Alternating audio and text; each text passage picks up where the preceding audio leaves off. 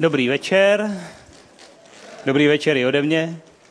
Co? Já jsem slyšel B, nebo co?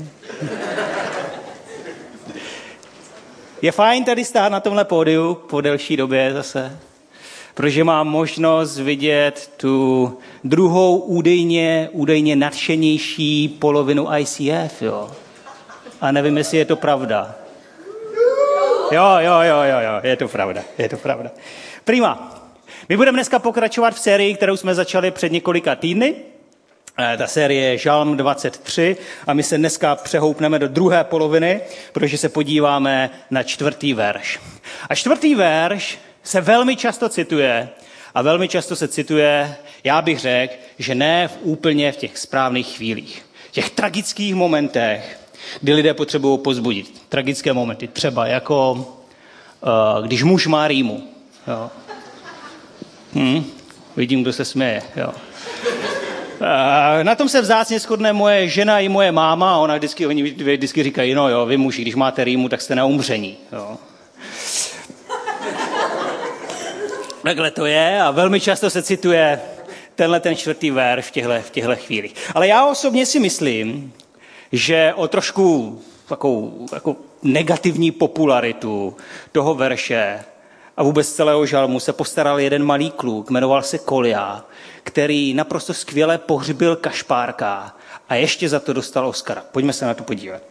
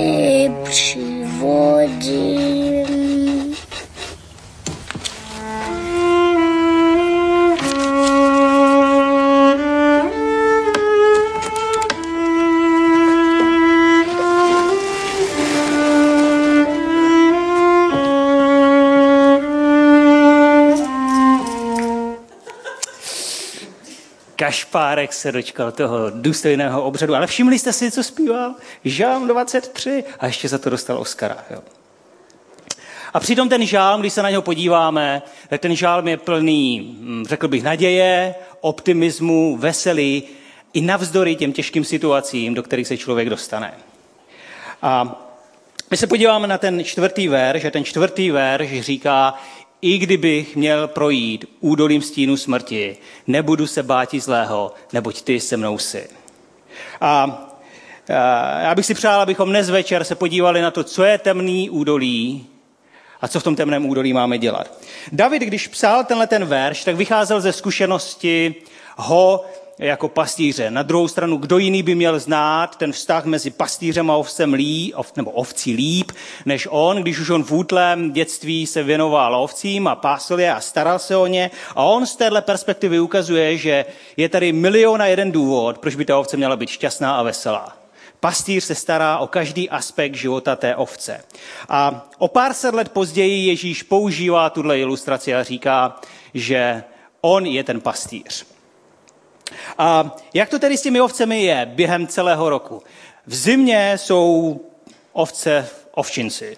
O všechno je postaráno, mají všechno, co potřebují, pravda, mysli tam nenajdete, pasír se tam tak často neobjevuje, ale mají všechno, co potřebují k životu, jejich bezpečí je zajištěno a v momentě, kdy přijde jaro, ovce vyběhnou z ovčince ven.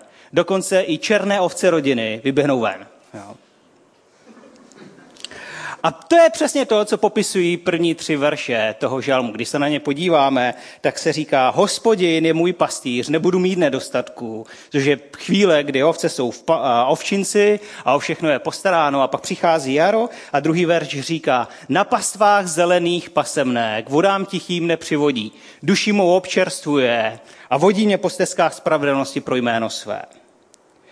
A Tedy ovce vyběhnou na jarní pastvinu, užívají si slunce, vidí čerstvou trávu, rozáří se jim zorničky, podotýkám, že vidí trávu a rozáří se zorničky. Jo? U některých mladých lidí je, že měli trávu a pak se jim rozářily zorničky. A tohle je jiný příběh, bude předmětem jiného kázání někdy jindy. Jo? A užívá si ta ovce všeho, co potřebuje k tomu, aby mohla pobývat na jarních pastvinách. Ale každý pastýř ví, že ovce nemůžou zůstat na jarních pastvinách. Nemůžou dlouhodobě zůstat tam, kde jsou. A pastýř už vyhlíží to, co ovce potřebuje. Ona nemůže zůstat na té pastvině z jednoho prostého, nebo existuje fůra důvodů, ale já zmíním dva důvody, proč ty ovce nemůžou zůstat na jarních pastvinách. První důvod je, jak jsme slyšeli, myslím, že Jana o tom, uh, o tom kázala, že ovce mají tendenci si ten svůj prostor trošku jako po, po, posázet bobkami. Jo? Takže je třeba změnit místo. A potom uh, druhý důvod, řekněme, je, že ovce je taková dobrá biologická sekačka. Jo? Když uděláte trojspřežení ovce, puf, jedete, puf, máte posekanou zahradu hned. Jo? A proto, abychom, aby ovce měli dostatek všeho, co potřebují, pastýř ví, že nemůže dlouhodobě zůstat na jarních pastvinách a už z jarní pastviny vyhlíží místo, kam povede své ovce. A ví, že své ovce povede na letní a podzimní pastviny. A kde se nacházejí letní a podzimní pastviny? Letní a podzimní pastviny se vždycky nacházejí v horách, na svazích, úbočí hor. A pastýř vyhlíží a říká, tamhle dojdem. Milá ovce, kdyby si jenom věděla, kam za pár týdnů dojdem, s největší pravděpodobností by si z toho ovšince nikdy nevyšla. Ale takový je život. A tudíž každý pastýř ví, že musí své ovce vést na letní a podzimní pastviny. A ta cesta, která vede na letní a podzimní pastviny, je náročná, není jednoduchá, může být strastiplná. Najednou ty ovce přijdou o všechno, co do té doby měly.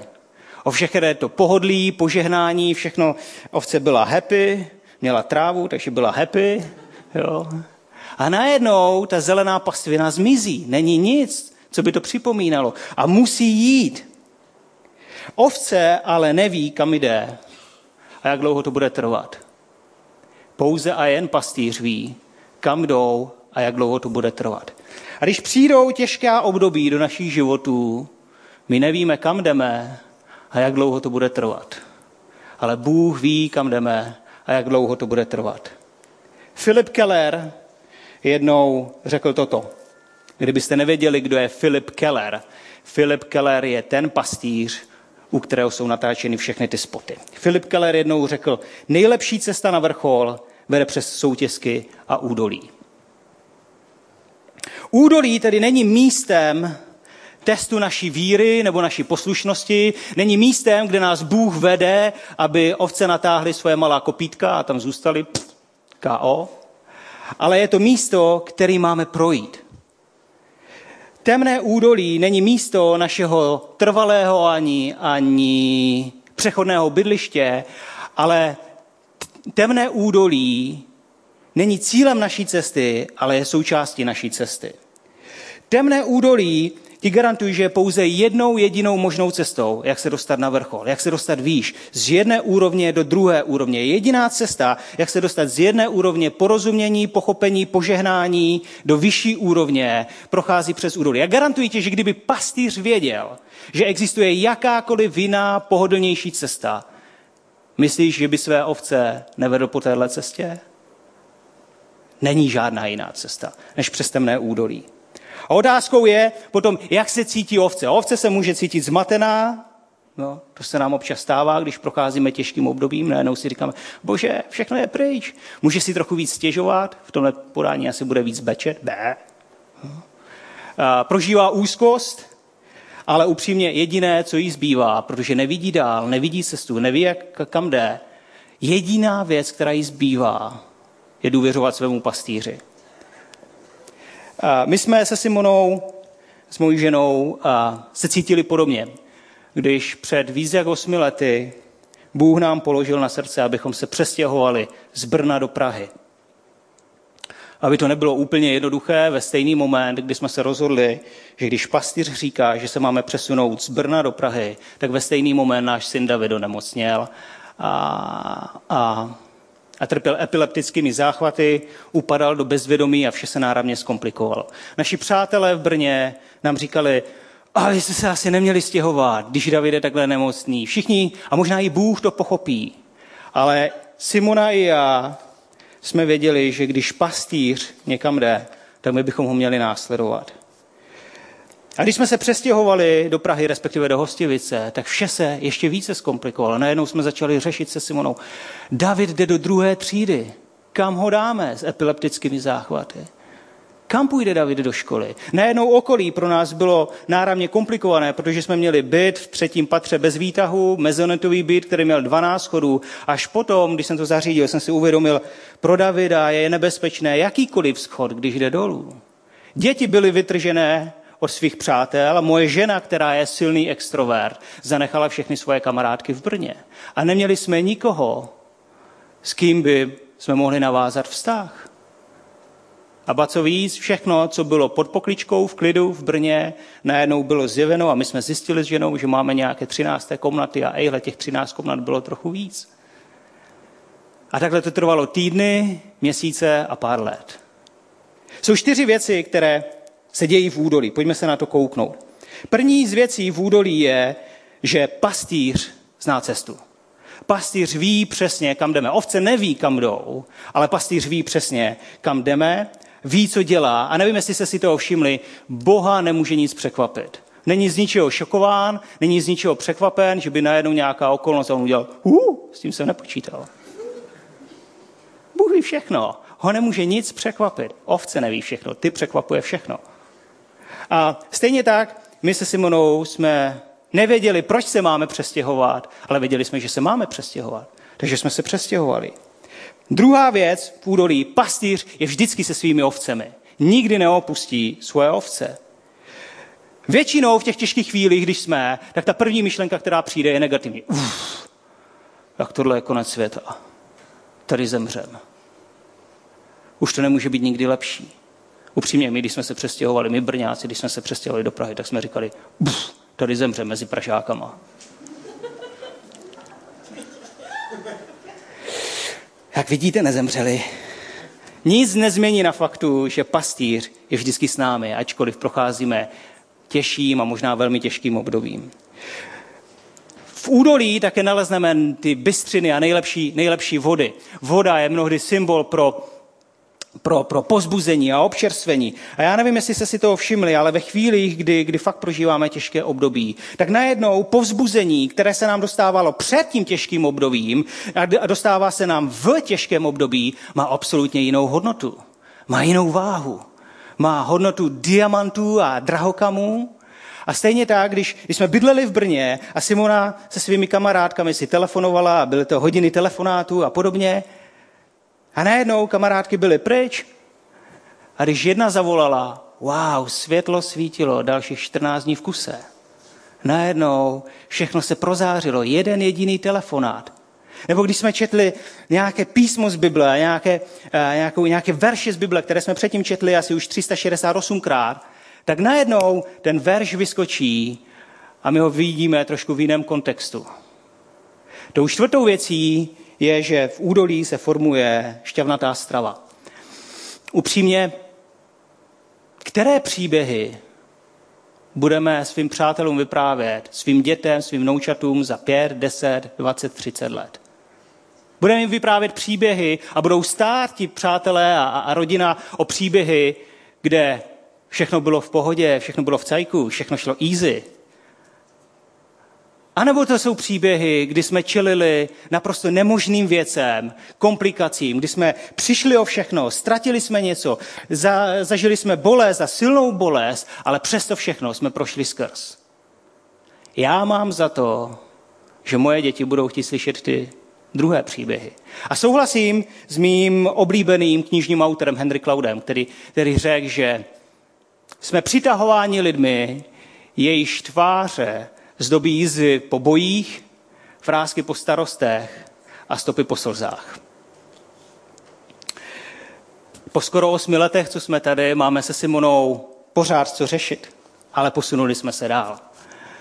Jsme požehnanější víc než kdykoliv předtím, takže můžeme být požehnáním pro ostatní. S Davidem jsme byli na druhém konci světa, abychom mohli sdílet evangelium těm lidem, kteří nikdy evangelium neslyšeli. A ba co víc, udivení lékaři v Tomajerovce jednoho dne prohlásili, váš syn je úplně zdravý. A v neposlední řadě nezemřeli jsme a našli jsme ty nejlepší kamarády. Petra, Dana, Lukáše, Honzu, Jana, Janu, Regí, všechny ty milé tváře z ICF. A za to vám děkujeme.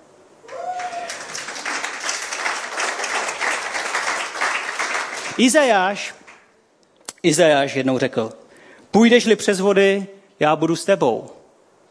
Půjdeš-li přes řeky, nestrhne tě proud. Půjdeš-li ohněm, neschoříš, plamenem tě nespálí. Když procházíme údolím, když procházíme těžkým obdobím, tak je to období, kdy poznáváme charakter toho pastýře mnohem intenzivněji. Když jde všechno v pohodě, když je všechno jednoduché, je taky jednoduché věřit, ale garantuji ti, že ty největší výzvy přicházejí vždycky v údolí. Údolí není místem, kde se testuje naše víra, údolí je místo, kde se posilňuje naše víra. A přesto údolí není cíl naší pouti, údolí je pouze místo, který máme projít. Tou největší chybou, kterou se dopouštíme, a u mě to platí dvojnásobě, že často se díváme na okolnosti, optikou těch okolností, že často se díváme na to temné údolí, optikou toho temného údolí a říkáme si, tohle už nikdy nemůžeme projít. Ale Žálm 23 říká, že tím údolím máme projít. Jak se zhruba cítí ovce, když procházejí údolím, nám řekne Leo v klipu. Pojďme se na to kouknout.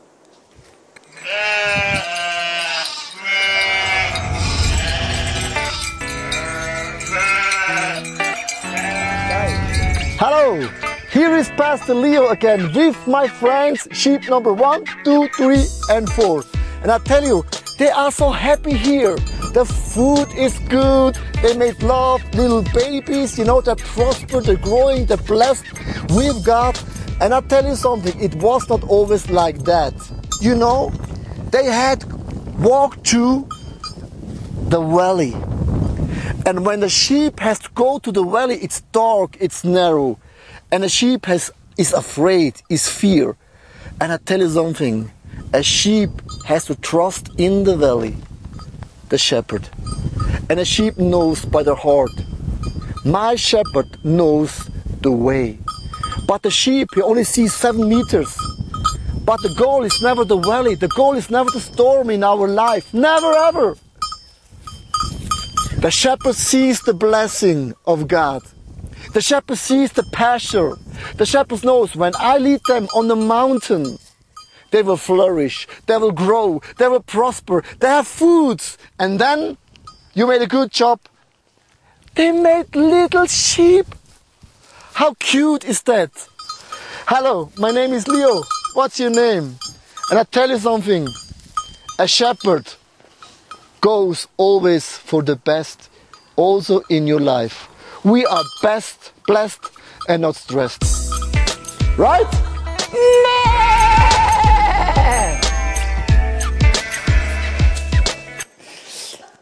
Já nevím, jak vy, ale vždycky, když vidím tyhle klipy, tak dojdu k závěru, že ve Švýcarsku mají zvláštní druhovcí, jo. Trošku šmrcnuté s kozama, jo. Ne. By mě zajímalo, jak dělají ve Švýcarsku opravdu kozy, no. Když se podíváme na ten verš, verš 4 pokračuje a verš 4 eh, v 23. žalmu říká, prut tvůj a hůl tvá mě potěšuje. Nebo jiný překlad říká, tvůj prut a tvá hůl mi dodává na klidu, přináší klid do mého života. Ten čtvrtý verš říká, i kdybych procházel temným údolím nebo údolím stínu smrti, nebudu se bát zlého, protože ty jsi se mnou a tvůj prut a, tvůj, a tvoje hůl mi přidává na klidu. Pojďme se podívat na tyhle dvě věci, o kterých David píše. Jaký je symbolický význam holy? Hůl, když ovce vidí hůl, a my jsme slyšeli, že ovce vidí tak na vzdálenost 7, maximálně 14 metrů, takže teď nevím, jestli krátko nebo dlouho zraká, ale e, dál nevidí, ale přesto, když vidí tu hůl, a tak je to pro ní znamení, že je zaopatřena, že všechny její potřeby jsou naplněny, že všechno, co potřebuje, je jí dáno. A vám řeknu příběh, který jste pravděpodobně ještě nikdy neslyšeli. A, a je to příběh, kdy, který začal jednoho jarního rána, kdy já jsem seděl v kanceláři ve Varšavě a netrpělivě jsem čekal na sms od Simony, protože jsme věděli, že Simona je opět těhotná a já jsem se radoval a říkal jsem si, tak to jsem zvědav, co přijde. Kluk, holka, kluk, holka. Um, sms která přišla, um, um, způsobila bolest, která mě zasáhla na místě, na kterém mě bolest nikdy předtím nezasáhla. Najednou svět se pro mě zastavil a můj mozek nebyl schopen normálně fungovat. A protože v té textovce stálo, ano, jsem těhotná, jak jsme čekali, ale něco se stalo. Čekali jsme dvojčata. Čekali. Ale jedno z dětí se přestalo vyvíjet, růst a zemřelo. A já nevím, jak to bude s tím druhým. Svět um, měl pro mě jenom dvě barvy, šedou a černou. Um, bolest a hněv se ve mně mísily s pochybnostmi a, a, a se zklamáním. Dny a následující měsíce by nejlépe charakterizovaly slova jako bolest, zklamání, nejistota. A já jsem si často kladl otázku, bože, tak kde jsi? A zdálo se mi, že nebe o ně mělo. Nic ale nemění na faktu, že když ovce vidí hůl, tak vědí, že jsou zaopatřeny. Druhý symbolický význam té hole je, že ukazuje vedení, že ovce ví, kam mají jít, vidí, o, vidí hůl a vědí, kam mají jít. A kdyby se čistě náhodou stalo, že ovce se rozhodne, že bude stávkovat a zastaví, tak hůl nikdy nesloužila k tomu, aby pastýř začal trestat svoji ovci, ať už takhle, nebo jak říkal Ondra na golf, takhle. Ale co udělá pastýř je, že přijde za tou ovcí a decentně tou holí posune ovci kupředu. Asi podobně jako v mém případě, kdy svět měl pro mě jenom dvě barvy a měl jsem chuť se vším praštit, tak Bůh nám ukazoval, není dobré pro tebe, abys tady zůstal stát. Běž dál. Údolí je místo, který máte projít. Taky třetím symbolickým významem holy je náprava. Občas se stane, že ovce má chuť to střihnout doleva nebo doprava a ještě v lepším případě hodit zpátečku a jít zpátky. A hůl sloužila k tomu, aby pastýř se natáhl po té ovci a říkal, o, o, o, moje milá ovce, lepší je jít tam, kam jdu já. A potáhne tu ovci tam, kam má jít. A když jsme byli v tom nejtemnějším údolí se Simonou, tak Bůh nás znovu a znovu přiváděl na cestu důvěry.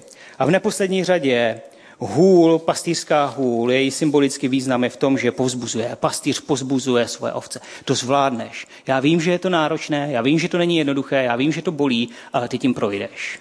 Takže to je hůl. A druhý nástroj, o kterém Žalm 23 ve čtvrtém verši píše, je prut. Prut byl vyroben ze dřeva a jestli hůl sloužila primárně pro ovce, pak prut primárně sloužil proti nepřátelům.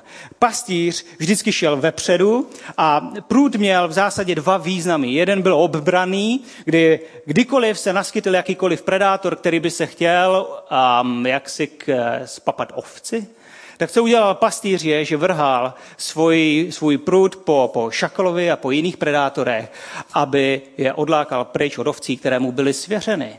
A ten druhý důvod, druhý význam toho prutu byl čistě a jen prevence. Když, když pastýř šel vepředu, tak prutem bouchalo zem, aby všem případným predátorům dal najevo, hoho, já jsem tady a pokud se chceš zmocnit ovce, prvně musíš překonat mě. A když čistě náhodou ten had neposlechl a neutekl, no neutekl, neodplazil se pryč, tak jedna rána prutem zlikvidovala hada navždy. Málo kdy, upřímně, málo kdy si uvědomujeme, jak často nás Bůh chrání před našimi nepřáteli, démony, predátory, jakkoliv to nazveme. A já osobně si myslím, že až v nebi, až v nebi se dozvíme, jak skvělou obranou práci Bůh dělal v našich životech. Možná 360 dnů v roce nepocitujeme nic, co by se dělo, ale možná, že nám úplně nedochází a nevidíme, co všechno Bůh jako dobrý pastýř pro nás dělal, aby se nás nepřátelé a predátoři nedotkli. Údolí tedy není cílem, je jen místem, kudy máme projít. Proto David psal, i kdybych měl projít údolím stínu smrti, nebudu se bát zlého.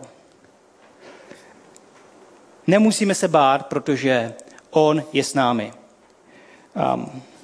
Když jsme se Simonou byli uprostřed toho nejlupšího údolí, tehdy Bůh nám řekl, když jste v ložnici plakali a truchlili nad ztrátou svého dítěte, já jsem tam byl s vámi. Ale dovolte mi říct, že vaše dítě je v těch nejlepších rukou. Nikdy jsem vás neopustil a nikdy vás neopustím. Já nevím, proč se tyhle věci dějí. Ale vím, že údolí je místem, kde poznáváme pastýře mnohem intenzivněji než kdykoliv předtím. Poznáváme jeho charakter a jeho dobrotu. Pravda, přišli jsme o jednoho ze svých dětí, ale druhé dvojče přežilo. A když se Emma 4. ledna narodila, tak měli jsme pocit, že radost, veselí a požehnání se navrátilo do našeho domu. Každé údolí má svůj vrchol. A každá noc končí svítáním. Nemusíme se ničeho bát, protože On je vždy s námi. Pojďme se chvíli modlit.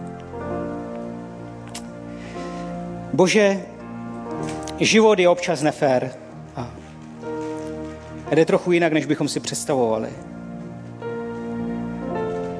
Ale ty jsi dobrý Bůh a nikdy nás neopustíš. A i kdybychom měli procházet těžkým obdobím a temným údolím, ty nás nikdy, nikdy, nikdy neopustíš a provedeš nás skrz. Dej nám odvahu se rozhodnout jít tou cestou a dej nám sílu vytrvat, abychom prošli skrz na místo, které ty nás vedeš. Amen.